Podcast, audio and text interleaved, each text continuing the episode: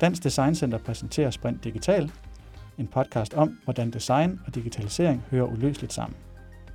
Titlen på dette afsnit er Hvorfor er open source hardware en stor mulighed for økonomisk og bæredygtig vækst?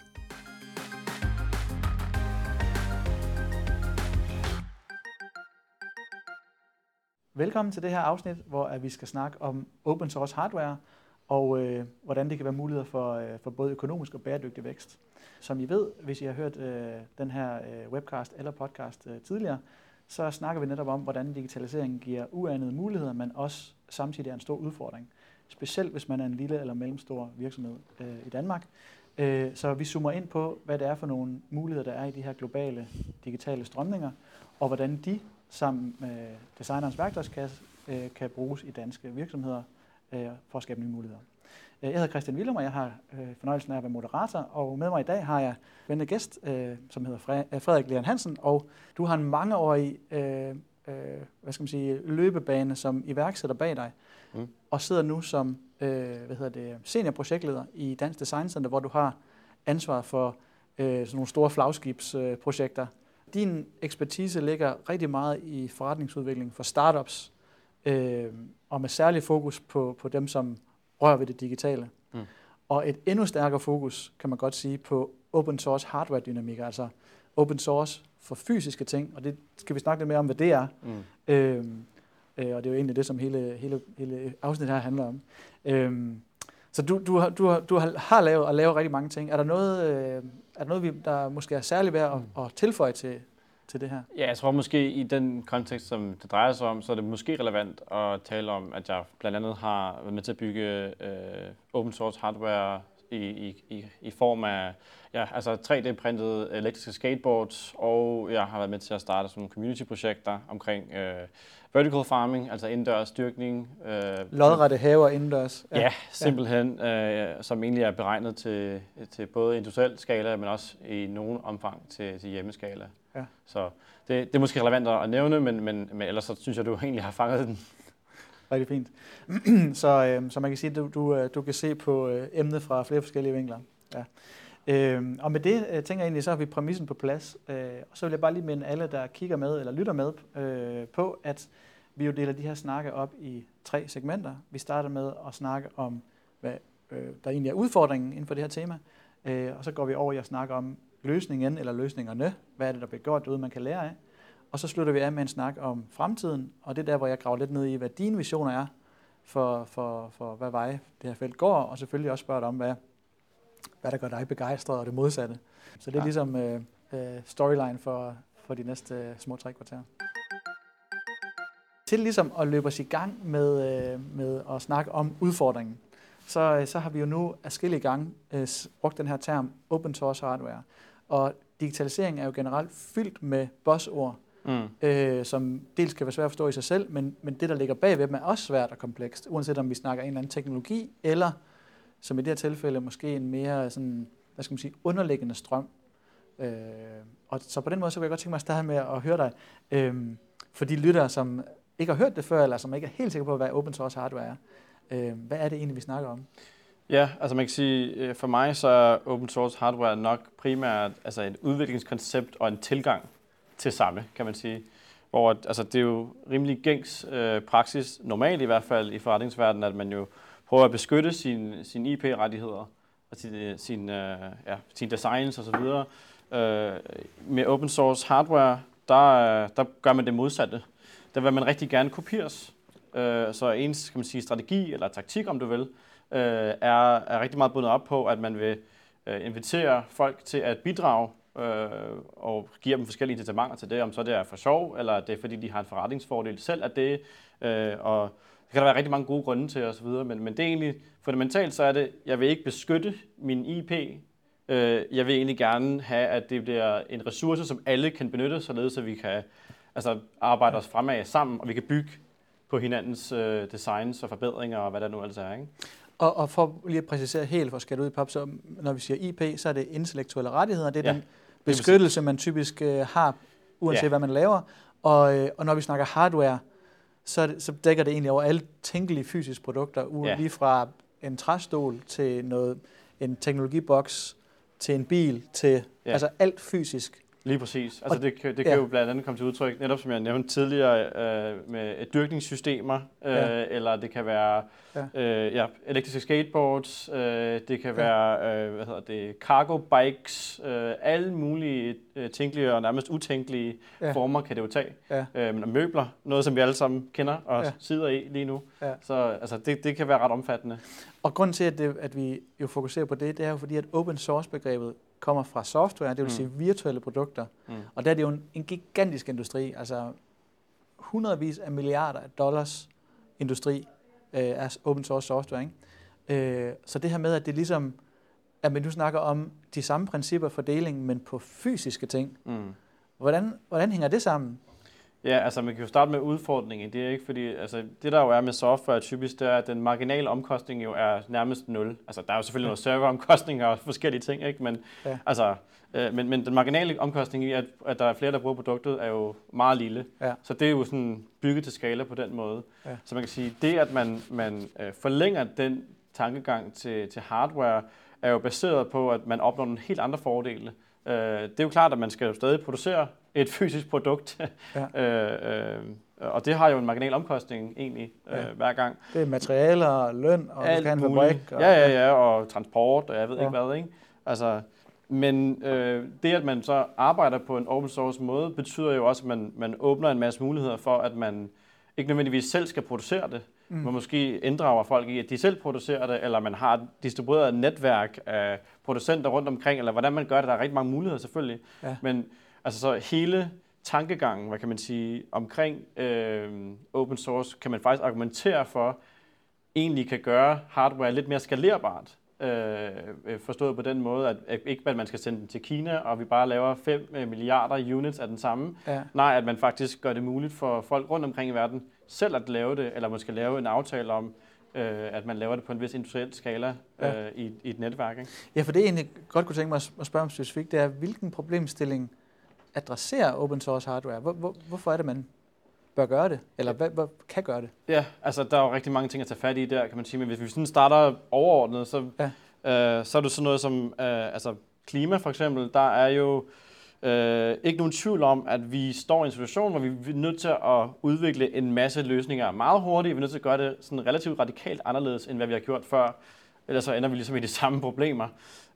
Og så kan det jo virke fjollet, hvis vi alle sammen patenterer ting og går ned i vores egen kælder og ikke samarbejder om det, og i øvrigt ikke nødvendigvis inddrager brugerne på den måde, som man jo gør og per automatik, når man gør ting i open source.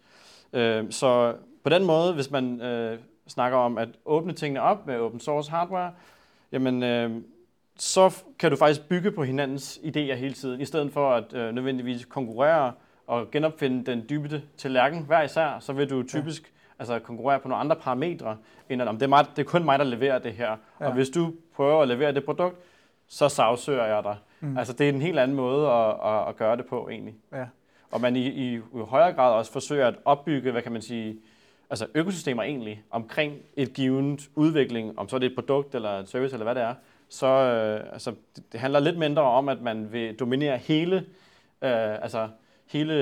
den logistiske kæde, og mere om, at man gerne vil sige, det er lige præcis den her del af den logistiske kæde, jeg virkelig er god til, og så vil jeg gerne bygge samarbejdspartnere op omkring det i virkeligheden. Og jeg tænker, at vi skal netop lige præcis også snakke om, hvad det er for nogle muligheder, det skaber, som man ikke har ved en normal lukket, altså proprietær tilgang til, hvordan man udvikler ting. Det skal vi snakke om i midten. Men hvis vi lige skal prøve at zoome ind på det der med problemerne, så det her med bæredygtigheden, og du er også lidt kort ind på det med lokal produktion og så videre, men kan du lige prøve at brede det lidt ud og så sige, hvordan er det open source hardware gør noget radikalt godt for miljøet? Jamen altså, alene det, at du har for eksempel en materialemangel i dag. Der er jo mange ting, der går til spild, og egentlig er designet til, at man egentlig kun bruger dem en gang, og så smider dem ud for eksempel, ikke? Der har du meget bedre mulighed for at komme rundt om og designe dig ud af, når du er mange om designet i virkeligheden. Så det er jo sådan en del af det. Så er der også det her med altså noget så simpelt som transport. Der vil jo ikke være samme behov for at transportere diverse produkter rundt omkring, og i mange situationer heller ikke være samme, hvad kan man sige, behov for opmagasinering og varelager og alle sådan ting, slet ikke på samme måde, som du vil have det før. Nej. Så der er nogle ting der, kan man sige. I lyset af sådan covid-krisen, så har vi jo også ligesom set, hvordan at de logistiske priser også bare stiger, og i øvrigt så måske ikke alle de sådan lavt lønslande, som vi typisk får til at producere, der lige respekterer alle menneskerettigheder og forskellige ting. Så der er en masse altså etiske ting også i det, som man egentlig kan vende ind på, og jeg tror også, at det her med at køre sin forretning etisk, det har meget altså gang på land egentlig, og jeg tror i virkeligheden, det bliver et konkurrenceparameter i en vist omfang. og det lyder jo vildt og spændende og besnærende og så videre, men jeg tror, der er nok rigtig mange, der tænker, fedt, men hvordan tjener man så penge på det? Og det er måske million-dollar question, som vi ikke lige kan nødvendigvis afklare bare her i første segment, eller i det her program for den sags skyld. Men kan du sådan, hvad skal man sige, bringe os lidt tættere på, hvordan det økonomiske motivation for at gøre det? Ja, men det tror jeg egentlig godt, vi kan svare relativt godt på, sådan på kort tid. Mm. Men altså, det er jo ikke første gang, at virksomheder giver deres kerneprodukt ud gratis. Vi kender alle sammen Facebook og Google og whatever. Det er så godt nok software, altså. Ja. Men altså, ideen om at give sin kerneprodukt ud, Google-søgning, gratis, den er jo ikke ny. Og så sælge noget andet på siden. Ikke? Altså, nu siger jeg ikke, at vi alle sammen skal begynde at sælge advertising som vores kerneindtjening. Men der findes alle mulige andre ting. Det kan være, at man står for certificeringen, kvalitetsstandarder, man kan lave en markedsplads omkring et givet produkt. Det er meget sådan, det kan være, at man bliver det centrale punkt for interaktion i en given forretningsverden, fordi man netop har åbnet så meget op og har fået så meget momentum osv. Ja. Der er simpelthen en lang række, kan man sige, modeller, der egentlig er kommet frem, men altså helt fundamentalt, så kan man jo faktisk så kan man jo sagtens stadig sælge fysiske produkter. Mm. Altså det er jo ikke fordi at andre så egentlig også kan producere dem, så betyder det jo ikke nødvendigvis, at alle kunderne så køber fra de andre. Nej. Altså det har vi set masser af eksempler på, at det gør de faktisk ikke. De vil faktisk gerne have det fra et sted, som de stoler på. Ja. Så der er sådan, der er en lang række, altså egentlig i og for sig de samme indtjeningsmuligheder, som hvis det var ikke open source, men det har nogle andre dynamikker egentlig bare i sig. Ja. Ja, og mulighed for skalering, fordi du ikke skal hyre alle de mennesker, der skal nødvendigvis arbejde på det. Det er så en anden side af det også, ikke? At du har en helt anden, kan man sige, innovationsmuskel egentlig til rådighed, og som i øvrigt er direkte forbundet med dem, der skal bruge det. Ja. Og egentlig, altså specielt i starten af typisk udvikling inden for open source hardware, så vil det netop være dine første brugere, som der er måske lidt nørdede, eller sådan, har en meget sådan innovativ tilgang til ting, de vil helst være med til at sådan bygge ting. Så der, der får du sindssygt meget input. Altså du kan jo nærmest følge den her meget prototype tankegang og bare sende et ufærdigt produkt ud, fordi vi faktisk kan være med til at gøre det færdigt, kan man sige, ikke? Ja, ja. Typisk den første lidt mere nørdede kundegruppe, som man anvender i det her, tilfælde. Ja. Så det er et community, der er lille i starten, og så bygger man det bedre sammen. Og ja, det vil det typisk være, i hvert fald det, vi har set, ikke? Altså, at man ofte adresserer et relativt snævert defineret community, et fællesskab af folk, der interesserer sig meget for lige præcis det emne, som det drejer sig om, eller måske endda det produkt, altså det ene produkt, som vi nu snakker om. Ja. Om så det er højtalere, eller møbler, eller hardware af en anden art. Ja. Så er der jo altid mennesker, der virkelig interesserer sig for det, og faktisk er lidt gearløs og rigtig gerne vil bygge. Ja. Og så starter man der, og så kan man simpelthen bygge på andre mennesker, der er snært beslægtede på forskellige måder. Og så på den måde, det er også svært at ikke allerede begynde at snakke om potentialet og så videre. Så jeg tænker, at det sidste spørgsmål, jeg kunne tænke mig at stille her i problemrummet, det er jo så det her med, at hvis det er så oplagt at gøre, jamen, hvorfor gør alle det så ikke bare? Ja, det er jo, altså, i virkeligheden så er det jo både et godt og et meget oplagt spørgsmål, fordi altså, hvorfor gør folk det ikke? Jamen, der er sikkert mange grunde til det, men altså, meget af det handler vel også om, at vi er egentlig vant til at gøre ting på en helt anden måde. Ja, altså, og vanens magt. Altså vanens magt og plejer og sådan ting, det har jeg stor respekt for egentlig, fordi der er også en grund til, at nogle gange, altså, at tingene er blevet, som de er, fordi det er i en given, systematisk sammenhæng, så giver det faktisk mening, at vi så har fundet på nogle nye måder at gøre ting på. Ja. Det tager jo også nogle omstilling og så videre, men det er jo også bare fundamentalt en helt anden måde at tænke på, faktisk. Altså, man er jo meget vant til her, okay, vi er en gruppe designere, ingeniører, hvad det nu er. Vi udvikler et produkt, vi har en produktudviklingsafdeling, så sender vi det ud på markedet, og så hører vi, hvad der sker. Det er bare ikke nødvendigvis altid den mest optimale måde at gøre det på, men det er så sådan traditionelt set, det egentlig er sket på. Ja. Og det er jo i sig selv også en omstilling. Det betyder ikke nødvendigvis, at man så går ind i open source,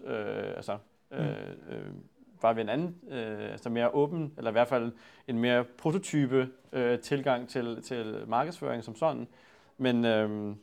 Men i hvert fald så er det en anden måde at tænke på, og det er lidt et skridt på vejen. Man kan sige, open source er jo sådan den radikale version af det, ikke? Ja. Altså ikke alene så er vi ude og interagere med kunder, og vi har dem faktisk med til at bygge.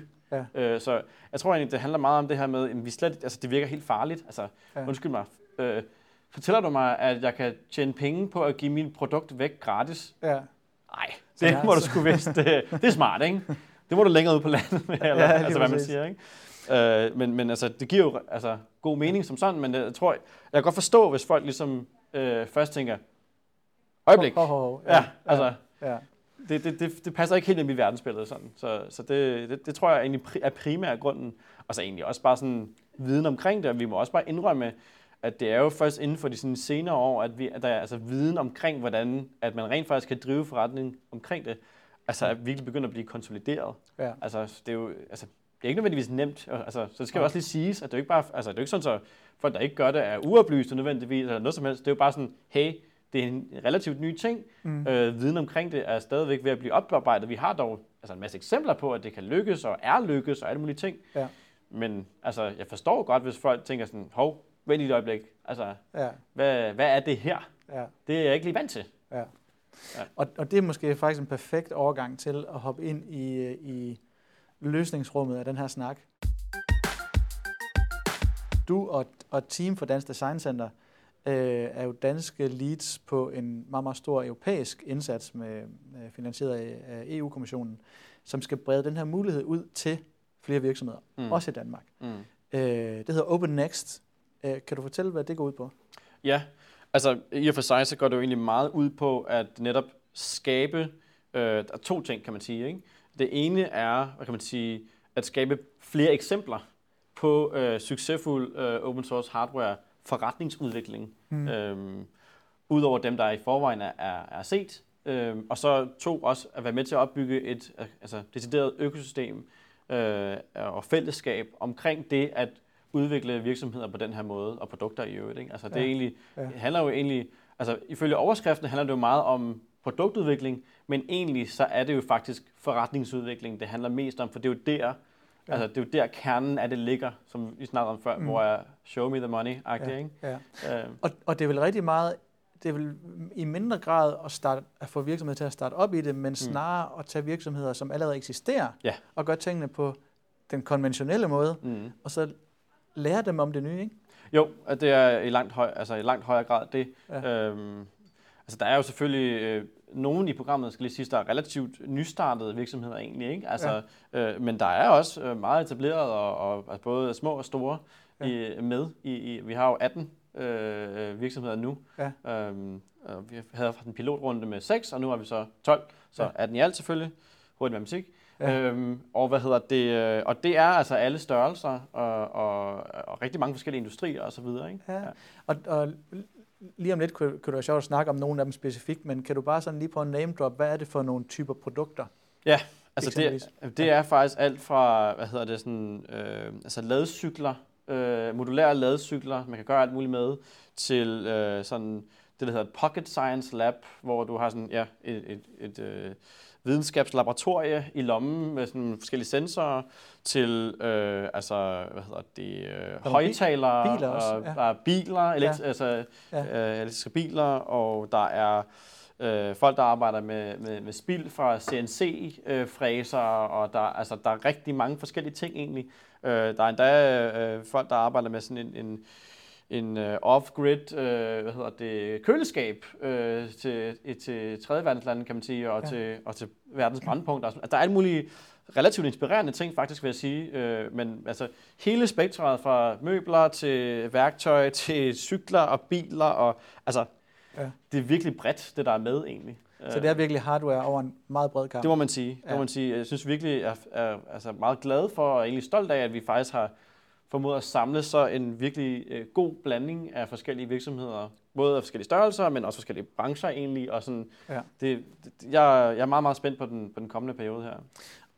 Og hvis vi bare lige skal runde præsentationen eller introduktionen af Open Next af, så kunne det måske være fint lige at høre, hvad er det egentlig for nogle partnere? Ikke, du skal nævne alle sammen, men det er nogle forskellige typer af partnere, ja, der er gået sammen, ja, om at prøve at gøre det her, ikke? Ja, og det er måske også noget, vi ikke har fået talt så meget om endnu i forhold til, hvad, altså det hele den her maker-kulturen, for eksempel, ikke? Ja. Men altså i Open Next-projektet, der har vi jo, nu har vi startet med 3, nu har vi 4 af de her såkaldte makerspaces, som jo egentlig er, hvad kan man sige, fælles værksteder, hvor typisk netop sådan, ja, nogle lidt innovatører, Georg Gerløs-agtige typer kommer, ja, og bygger alle mulige ting, ja, både sammen og hver for sig og forskellige ting.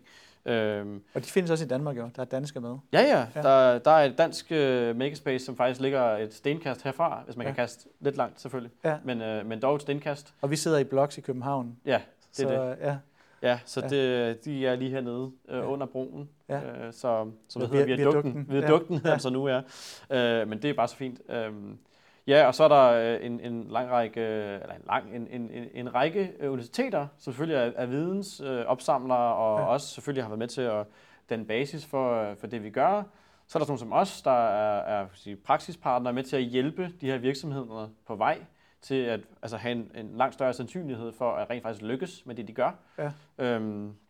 Ja, og så er der selvfølgelig alle virksomhederne, som jo også altså på en eller anden måde har en dobbeltrolle i og med, at de jo, altså for eksempel de her piloter, der, ja, var pilotvirksomheder, der var i gang i første omgang, ja, de indgår jo i, hvad kan man sige, i videns, hvad kan man sige, puljen, ja, og det er meget sådan, kan man sige, det man kalder peer-to-peer, altså sådan et fællesskab, hvor vi egentlig hjælper hinanden, ja, i det her tilfælde jo meget på et relativt metaniveau, ikke? Altså fordi sådan, hey, det kan godt være, det er forskellige produkter og typer hardware, vi arbejder med, men det er egentlig den samme metodik, som, ja, vi forsøger at lykkes med. Så der er en masse best practices og ting og sager, man kan lære fra hinanden der. Ja, ja, og så det, der egentlig sker, det er, at et makerspace og en virksomhed bliver matchet. Ja, ja, lige præcis. Så, og hvad sker der så? Jamen, det er jo faktisk lidt forskelligt at komme an på, hvad okay, det er for en virksomhed, ja, det så egentlig drejer sig om. Men der er ligesom et forløb, der ligesom er lavet, som sørger for, at man ligesom har nogle checklister, man kan sørge for at tjekke af, således at man tager højde for de ting, man skal tage højde for. Ja. Og det er meget sådan, altså er det et godt match mellem det her fællesværksted, Makerspace og, ja, og virksomheden? Ved vi, hvad det går ud på? Hvad er det for nogle brugere, vi gerne vil adressere, ja, og sådan nogle ting, ikke? Meget sådan, kan vi lige aligne, ja, på det her, inden vi går i gang, ikke? Ja. Og så det, der vil ske i sådan en proces, kan man sige, det er jo, at det faktisk er, det sker jo meget på foranledning af Makerspace. Ikke? Det er ligesom dem, der er de der projektledere, kan man sige, for hver af de her små projekter. Ja. Selvfølgelig sammen med virksomheden, ikke? Men det er ligesom dem, der støtter dem, og, altså i og for sig holder dem i hånden overordnet set.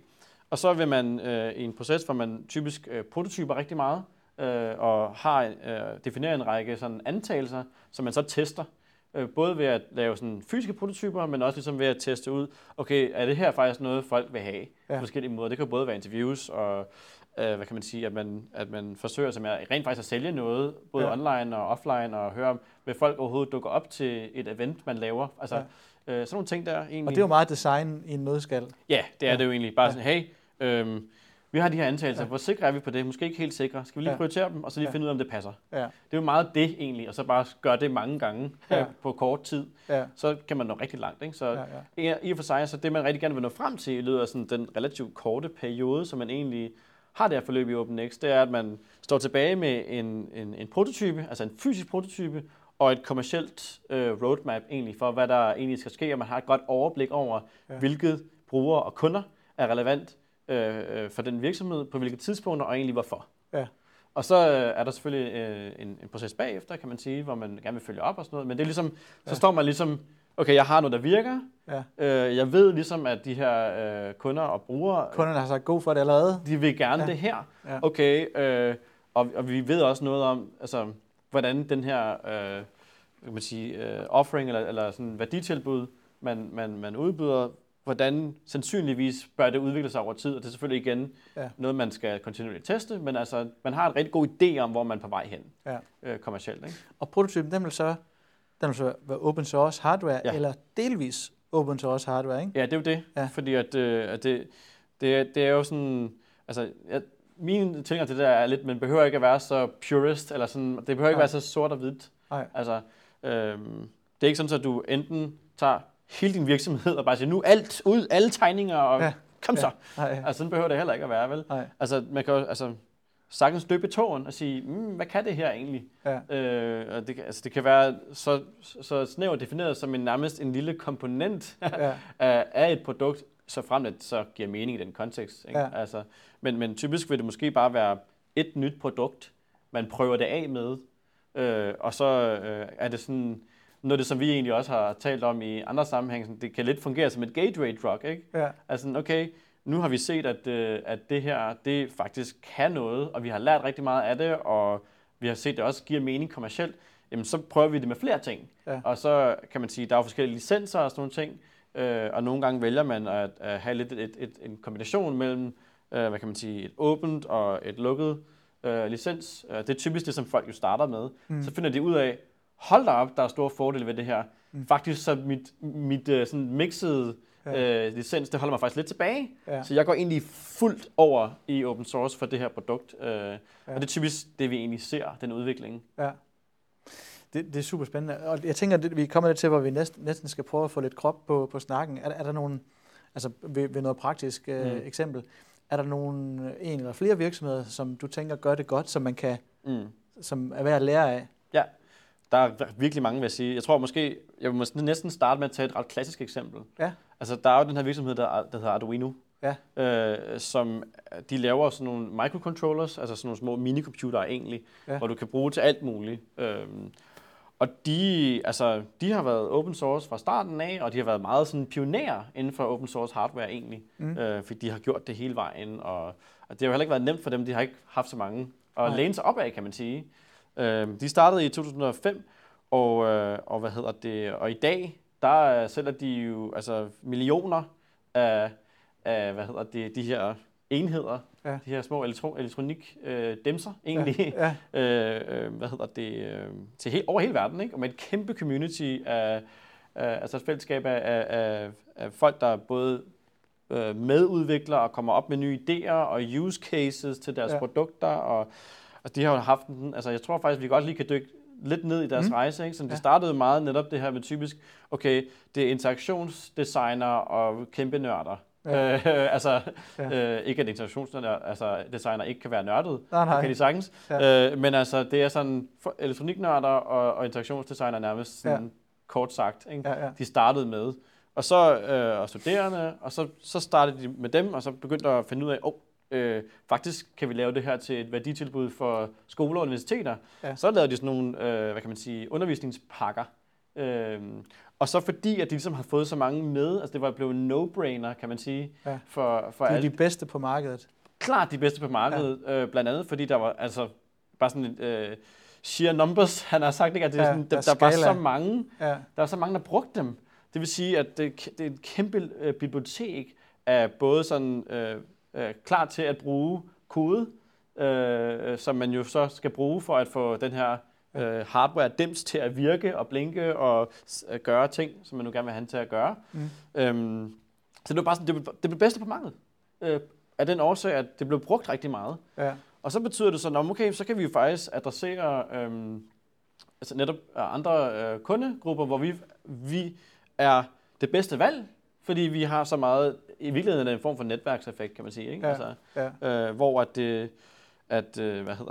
så har de sådan nogle undervisningspakker til forskellige fag og alt muligt ting, ikke? Og så senere hen, der har de simpelthen fået så meget, kan man sige, status og fået så meget brandværdi og tillid, og egentlig også, altså kvæg tiden også, at alle de udviklingsingeniører og designere, som der ligesom er i produktudviklingsafdelinger rundt omkring i verden, men de har jo brugt Arduino, siden de var små, han har sagt. Ja, så de er med til at kvalitetshøjne. Præcis. Ja. Så de er jo sådan, nå, men selvfølgelig skal vi bruge Arduino. Ja. Så nu har de lavet sådan en helt Arduino Pro Suite, som egentlig er sådan lidt, kan man sige, i og for sig en blanding mellem, at der er nogle lidt mere højkvalitets elektronik-dæmser, med nogle forskellige elementer til, man kan tilvælge og fravælge, men så er der også lige sådan et lille konsulentben på, ikke? Sådan, der hjælper typisk større virksomheder med at få implementeret de her ting korrekt, og med sikkerhedsstandarder og alle mulige ting. Ikke?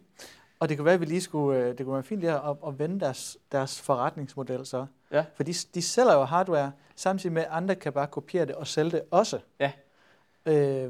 Så hvorfor køber folk noget hos dem, hvis der er nogen i Kina, der laver det billigere end kopi? Ja, altså hvad kan man sige, det tror jeg, der er mange grunde til. Men altså en af grundene er jo bare sådan helt basalt brand, buy-in og sådan, kan man sige, tryghed. Tilliden til det brand. Vi ved ligesom, at det her det kommer til at fungere. Ja. Vi stoler på den kvalitet, som de står indenfor. Ja. Og de har visse standarder og certificeringer og sådan ting. Så altså, nu ved jeg tilfældigvis, at der er blevet lavet alle mulige sådan, kan man sige, covid-relaterede sådan, sikkerhedsudstyr og altså respiratorer decideret, ikke? Ja. Altså, på Arduino. Ja. Så kan man sige, når det kommer til liv og død for eksempel, så har du nok ikke lyst til at tage noget, der ikke er certificeret. Nej. Det vil jeg i hvert fald ikke have lyst til. Og så det er måske et eksempel, kan man sige, ikke? Men i og for sig, så gør det jo egentlig også det omvendte, hvad mange andre vil gøre og sige, vi vil egentlig gerne have, at alle vores konkurrenter, de producerer vores produkt. Ja. Og deres konkurrenter, de får også noget ud af det, i forhold til, at de jo, altså mange af deres konkurrenter har jo kæmpestor skala på alle mulige måder, og så kan de jo nyde godt af brandet, for de har jo selvfølgelig sørget for, at en ting er, at de har åbnet deres tegninger og alt muligt op, og så alt er åbent, men de har jo sørget for at holde deres trademark. Ja. Således at de faktisk kan licensere det ud. Og det er varemærkebeskyttet. Det er det, ja. De har varemærkebeskyttet deres så brand. Så du kopierer deres produkt, men du må ikke kalde det Arduino. Præcis. Ja. Præcis. Og det er og ligesom der, hvor trygheden også kommer ind. Ja. Så jeg tror, der er rigtig meget af det der. Ja. Det tror jeg er en rigtig stor del af den argumentation, der ligger bag, hvorfor folk bliver ved med at købe det. Ja. Både i skoler og universiteter, men i særdeleshed også i sådan det mere professionelle segment. Ja. Så man kan sige, altså, der er selvfølgelig det der med, at Arduino er en stor virksomhed osv. Er der nogle sådan lidt mere nære eksempler, man kunne nævne? Jeg ved godt, der kommer selvfølgelig faktisk nogle cases ud af Open Next, som man kan inspirere sig af. Klart. Og hvad er tidshorisonten på det egentlig? Jamen, der er jo allerede nogen, kan man sige. Så, altså, piloterne er jo egentlig, mange af dem er egentlig ret langt faktisk. Ikke? Og der er selvfølgelig forskelligt, hvor langt de er nået. Nogle er nået til det stadie, hvor de bare sælger, og nogle er nået lidt kortere, ikke så langt. Mere koncept måske. De alle sammen er jo nået på et stadie, hvor de har som minimum en prototype, ikke? Så, og de er egentlig sådan kommet i gang med den lidt mere kommercielle del af udviklingen. Ikke? Men hvis vi skal prøve at tage fat i et par eksempler fra det, for eksempel, så er der jo sådan noget som XYZ Cargo her i København og i Hamburg i øvrigt også. Ikke? Hvad laver de? De laver sådan nogle ladcykler egentlig.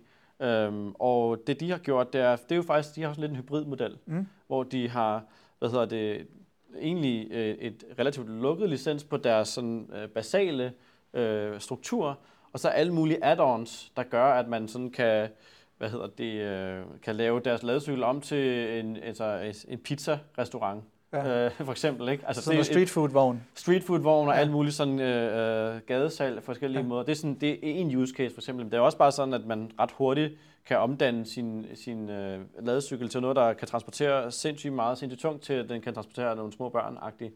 Ja. Altså ved hjælp af nogle få greb. Sådan ting som det der. Men, og så har de så valgt at satse ret meget på at lave, kan man sige, en online markedsplads, hvor man sådan visualiserer, hvordan at min version af en ladcykel kommer til at se ud. Ja. De har sådan en meget modulært setup for eksempel. Ja. Ikke? Ja. Så det er meget sådan, okay, vi har ligesom en mini-builder på deres hjemmeside, hvor de sådan kan gå ind og sige, okay, det er sådan her, jeg vil gerne have min ladcykel til ud, eller i nogle tilfælde, altså min sådan mit street food vogn, ja. Den vil jeg gerne have til sådan her ud, ikke? Så det, hvad skal man sige, åbenhedselementet gør, at folk kan i princippet produktudvikle for dem. Ja. Og sige, her er en ny måde at bruge jeres cykel på. Lige præcis. Ja. Og så har de selvfølgelig også været dygtige til ligesom at fremvise nogle eksempler og sådan nogle ting, som kan inspirere og gøre det nemt for folk at rykke rundt på ting og sådan noget, ikke? Ja. Men ja, og så kan jeg også lige nævne, at kan man sige, det åbne i det gør selvfølgelig også, at de ting, der så bliver udviklet, det kan jo sagtens bruges på alle andre cykler også. Ja, ja. Det er jo faktisk, og det har de det også fint med. Ja. Altså, så det er egentlig helt fint. Ja. Det er sådan meget, jeg vil ikke sige lad os færre, det passer ikke. Men det er en meget åben trussel for deres virksomhed. Nej, det er overhovedet ikke en trussel, fordi typisk så vil det være en fordel, fordi så kan de også bruge det tilbage igen, ikke? Altså, det er sådan lidt mere, at man igen tilbage til, måske kan man sige, ideen om, at man i stedet for at tage en ret stor del af en relativt lille kage, så vil man gerne have en lidt mindre del af en kæmpe stor kage på en eller anden måde, ikke? Det er lidt det, som man, det er lidt det, man går efter. Ja. Ja. Så der er noget med ligesom at finde den model, der passer til en. Fordi det er jo ikke sådan en, om her er en open source hardware forretningsmodel. Mm. Det virker til, at det handler om, at man ligesom skal finde sin egen vej, baseret på nogle principper, og så kombinere, hvad skal man sige, tingene, som det passer.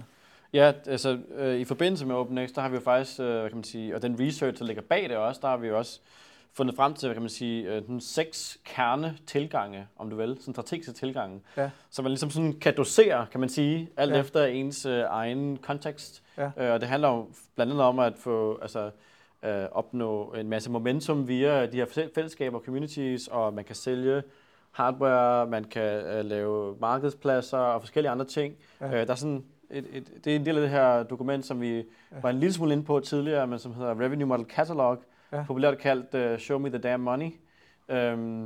Og hvad hedder det? Og det er netop sådan. Og det er noget, I publicerer? Det er noget, vi publicerer. Vi faktisk i morgen. Altså, der kommer det faktisk. Det er lidt omkring, hvornår den her bliver sendt og sådan noget, men hvis vi er i januar 2021, mens det her bliver... 22, ikke? 22, ja, undskyld. Man skal lige vente til det. Okay, anyways. Yes. Og faktisk så nu hvor vi har taget hul på det der med, hvad der kommer ud af Open Next, så kunne vi hoppe ind i den sidste afdeling, som handler om fremtiden. Hvis nu man sidder derude og tænker, okay, det her det lyder faktisk ret besnærende. Hvis man som virksomhed selv kunne tænke sig at komme i gang med at udforske open source hardware som udviklingsmulighed, bare døbe tåen eller et eller andet, hvordan kan man gå til det? Hvor starter man? Ja. Der findes jo mange måder at komme ind til det på, men altså, jeg er selvfølgelig biased hen mod dem, som jeg selv har været i kontakt med, og det er jo blandt andet sådan noget som Remodel, som jo er noget, vi har lavet her på Dansk Design Center, hvor man egentlig har sådan en 8-ugers program, fra at man bare tænker på, hvad er open source, til at man faktisk står med noget, man har en rigtig god idé om, hvordan man kan gå fremad, ikke? Ja. Både i forhold til, hvad der er for nogle fællesskaber, man kan samarbejde med, og hvordan, og så videre, og hvad der egentlig er af værdi, både forretningsmæssigt, og så videre, for egentlig alle involverede faktisk, ikke?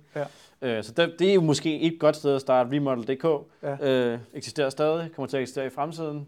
Det er så fint. Ja. Jeg smiler lidt, fordi jeg var med til at lave det. Ja, ja. Så der er et sted i hvert fald. Ja.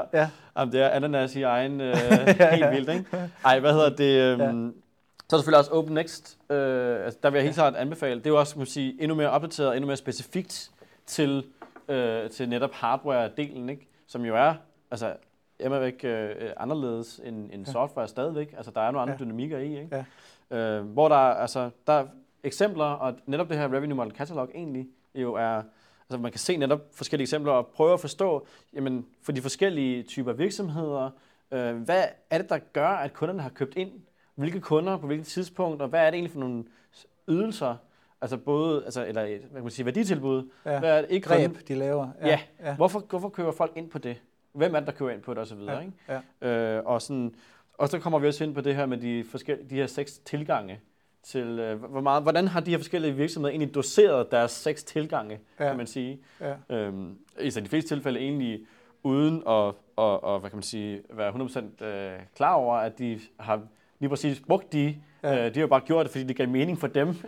Men vi kan jo så ligesom efterresonere og sige, det er faktisk det her, I har gjort. Så, ja, det er det, vi har gjort.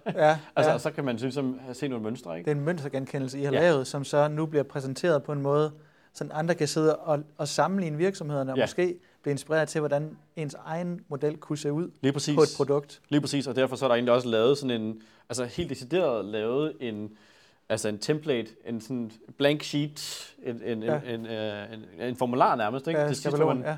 Så kan du bare begynde at sketche og idealisere, og så kan man sige, man er selvfølgelig også altid velkommen til at række ud, både til undertegnede og til Dansk Design Center i det hele taget. Ja. Hvis man er interesseret i det her område, så, altså, som du kan høre, så er jeg rigtig glad for at snakke om det. Ja, det er også, det er jo cutting edge, og nu, som du sagde, Open Next afsluttes i år, så det vil sige, alle produkter og tools og så videre, det er faktisk nært forestående udgivelse på hele baduljen, inklusive de cases med de sidste 12 virksomheder også. Det er det, ja. Så projektet har fået en forlængelse, så vi når ind i Q4 i år, før projektet er sådan helt færdigt. Men, men altså, det er så i 2022. Yes. Q4, sorry. Tak for det. Hvad hedder det? Før at det så er færdigt, kan man sige helt, men altså, de fleste af projekterne er jo afsluttet langt inden da. Ja. Og der vil der, altså allerede nu kan du gå ind og på, den hedder Wikifactory, som er det tool, vi bruger til at dele tegninger og interagere og hjælpe hinanden egentlig online. Som er sådan lidt en form for Wikipedia-agtig samarbejdsplatform for hardwareudvikling. Der kan man gå ind, og så kan man faktisk allerede nu se tegninger på en open source højttaler for eksempel, eller og nu, alle de piloter, der egentlig var. Der ligger ligesom ting tilgængeligt, som man faktisk selv kan, altså enten 3D-printe ting, eller CNC-skære det, eller hvad det er, man kan gøre med det, ikke? Ja. Og der er også en nyhedsstrøm, hvis man følger med i DDC's, Dansk Design Centers nyhedsstrøm, så kan man også få dryp både Twitter og Facebook og helt sikkert og så videre. Ja, men der altså og jeg tror man kan gå ind på vores hjemmeside og så klikke follow på mig egentlig og så og så vil man nok høre rigtig meget om open source. Ja. Ja. Fedt. Okay, jamen så der er ligesom nogle konkrete opfordringer til, hvis man vil snuse til det her eller sågar på at dykke ned i det, så er der faktisk snitflader du allerede nu kan koble på. Jeg kunne egentlig godt tænke mig, hvis vi lige zoomer lidt ud igen, og så hører dig om, hvor nu vi snakker om fremtid, og en ting er, at der er selvfølgelig meget centreret omkring Open Next i dit univers, af naturlige årsager. Men hvis du sådan skal prøve at kigge mere bredt, hvad vej ifølge din, der hvor du sidder og din gut feeling, peger open source hardware som begreb? Er det pil op? Er det sådan pil henad? Er det måske endda pil nedad i forhold til, hvor stort kommer det her til at blive? Den her måde at arbejde på, den her radikalt anderledes måde at bygge fysiske produkter på. Altså, jeg tror egentlig på, at det kommer til at gå i samme retning som produktudviklingen generelt, hvor det går hen mod mere brugerinddragelse og mere kundeinddragelse. Så hvis man ser på tendenserne, umiddelbart vil min gut feeling sige, jamen det kommer til at stikke fuldstændig af det her. Ja. Jeg tror dog, det tager noget tid, før det er sådan, at majoriteten af industrien, der gør det her. Men jeg kan se, at når folk gør det, så virker det. Ja. Så vi kommer til at få en masse eksempler, som folk kan læne sig op af. Og dermed, så tror jeg virkelig, at på en eller anden måde, at fremtiden ligger ligesom i hænderne på dem, der forstår at udnytte muligheden i det her. Ja. At udnytte muligheden i open source udvikling, og specielt også inden for hardware, ikke? Fordi det er sådan... Altså, det bliver fysisk, ikke? Det bliver håndgribeligt, og det er... hvis man snakker om sådan noget samskabelse og udvikling med kunder og brugere, og hvad det nu ellers er, altså, så for de fleste mennesker i hvert fald, så er det jo lidt sjovere at bygge en konkret ting, end det er at bygge software, for eksempel. Altså, en side... foran en computer og egentlig bare kun interagere med skærmen. Det er selvfølgelig en masse mennesker, der godt kan lide. Ja. Jeg kan også godt meget godt lide det. Men jeg kan meget bedre lide at bygge en konkret ting sammen med nogen og have en rigtig fed oplevelse med det. Og det er sådan, det har en helt anden... Og de kan noget, du ikke kan. Og ja, lige præcis. Der er virkelig meget... der er virkelig meget værdi i det. Både social værdi egentlig, sådan, i forhold til de oplevelser, der er omkring det, men også bare sådan, forretningsværdien i det er jo enorm. Ja. Altså hvis du kan... der er jo meget, der tyder på, at de virksomheder, der overlever og udkonkurrerer andre, det er dem, der udvikler hurtigst og bedst, kan man sige. Altså kontinuerligt holder sig foran. Ja. Det bliver nok svært at holde sig foran dem, der udvikler med kunderne. Tusinder af smarte kunder. Ja. Jeg vil sige, det bliver nok svært at hamle op med, hvad kan man sige, hvis man er et team af ingeniører, det kan godt være, at du er designer, det kan godt være, at du måske er, lad os sige, 20-30 mennesker på et udviklingsteam. Mm. Selvom du er det, så er det nok svært at hamle op med hele verden, ja, sammenlagt og sammenkogt, der ligesom bygger oven på hinandens idéer hele tiden. Så på et eller andet tidspunkt, så vil du bare blive udkonkurreret i sådan en innovationskraft, hvis ikke at man tager den åbne tilgang. Det er selvfølgelig en våd påstand, men jeg tør godt sige det, fordi det virker ret logisk. Ja. Og det er også lidt den vej, som designprocesser ligesom har bevæget sig skridt for skridt inden for de sidste 10-20 år egentlig. Ja, ja.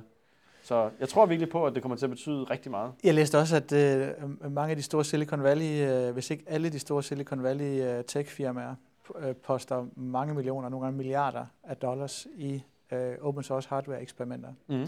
Så man går nok lidt og venter på den der store gennembrudscase.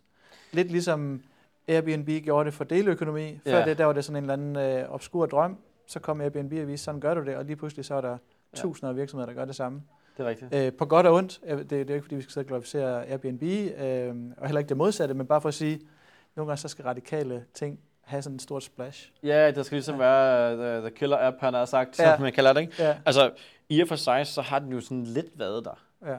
På nogle punkter, men det er selvfølgelig slet ikke samme grad af, kan man sige, af bekendtskab, eller sådan awareness, om du vil, i hele den større befolkning. Det er nok de færreste, vil jeg våge påstå, der ser den her webcast, eller hører den her podcast, der i forvejen havde indgående kendskab til Arduino for eksempel, ikke? Præcis. Men igen, jo mere der kommer sådan, hvad kan man sige, mere, nu vil jeg ikke sige jordnær, men mere sådan almindelige, der er sagt, eller sådan mainstream hverdagsagtige produkttyper ind i det her mix, jamen, jo mere vil det jo blive velkendt. Så, og det er jo godt på vej med, kan man sige. Alt fra plastik genbrug til møbler og højttaler, jeg ved ikke hvad. Ja. Super spændende. Tiden den løber, og vi har faktisk ikke rigtig mere tid at give af. Så her på falderæbet, så plejer jeg altid at spørge, om gæsten har nogle tips. Og du har selvfølgelig allerede præsenteret Open Next's suite af ressourcer, som er et godt startsted. Og Remodel blev også nævnt, remodel.dk. Men er der andre sådan tips på falderæbet, noget du gerne vil dele, som... som har gjort noget godt for dig? Jeg vil sige, noget som jeg måske synes er en lille smule undervurderet, selvom det faktisk måske ikke er undervurderet, det er en ressource som Roger Moores Crossing the Chasm, som har hele den her technology adoption lifecycle. Ja. Jeg kan bare virkelig se, hvordan at det der mønster, det bare går igen og igen og igen. Det er selvfølgelig også på sin vis blevet videnskabeligt bevist og matematisk modelleret og ting, og blevet bevist på alle mulige måder i tidens løb, men det er ligesom en ressource, der virkelig hjælper dig med at forstå, hvordan er rejsen for en teknologisk innovation fra de helt tidlige stadier i forhold til brugerinteraktion og hvem vil egentlig gerne købe det, før det nærmest er klar, til når helt over til dem, der nærmest ikke kan lide teknologi. Ikke?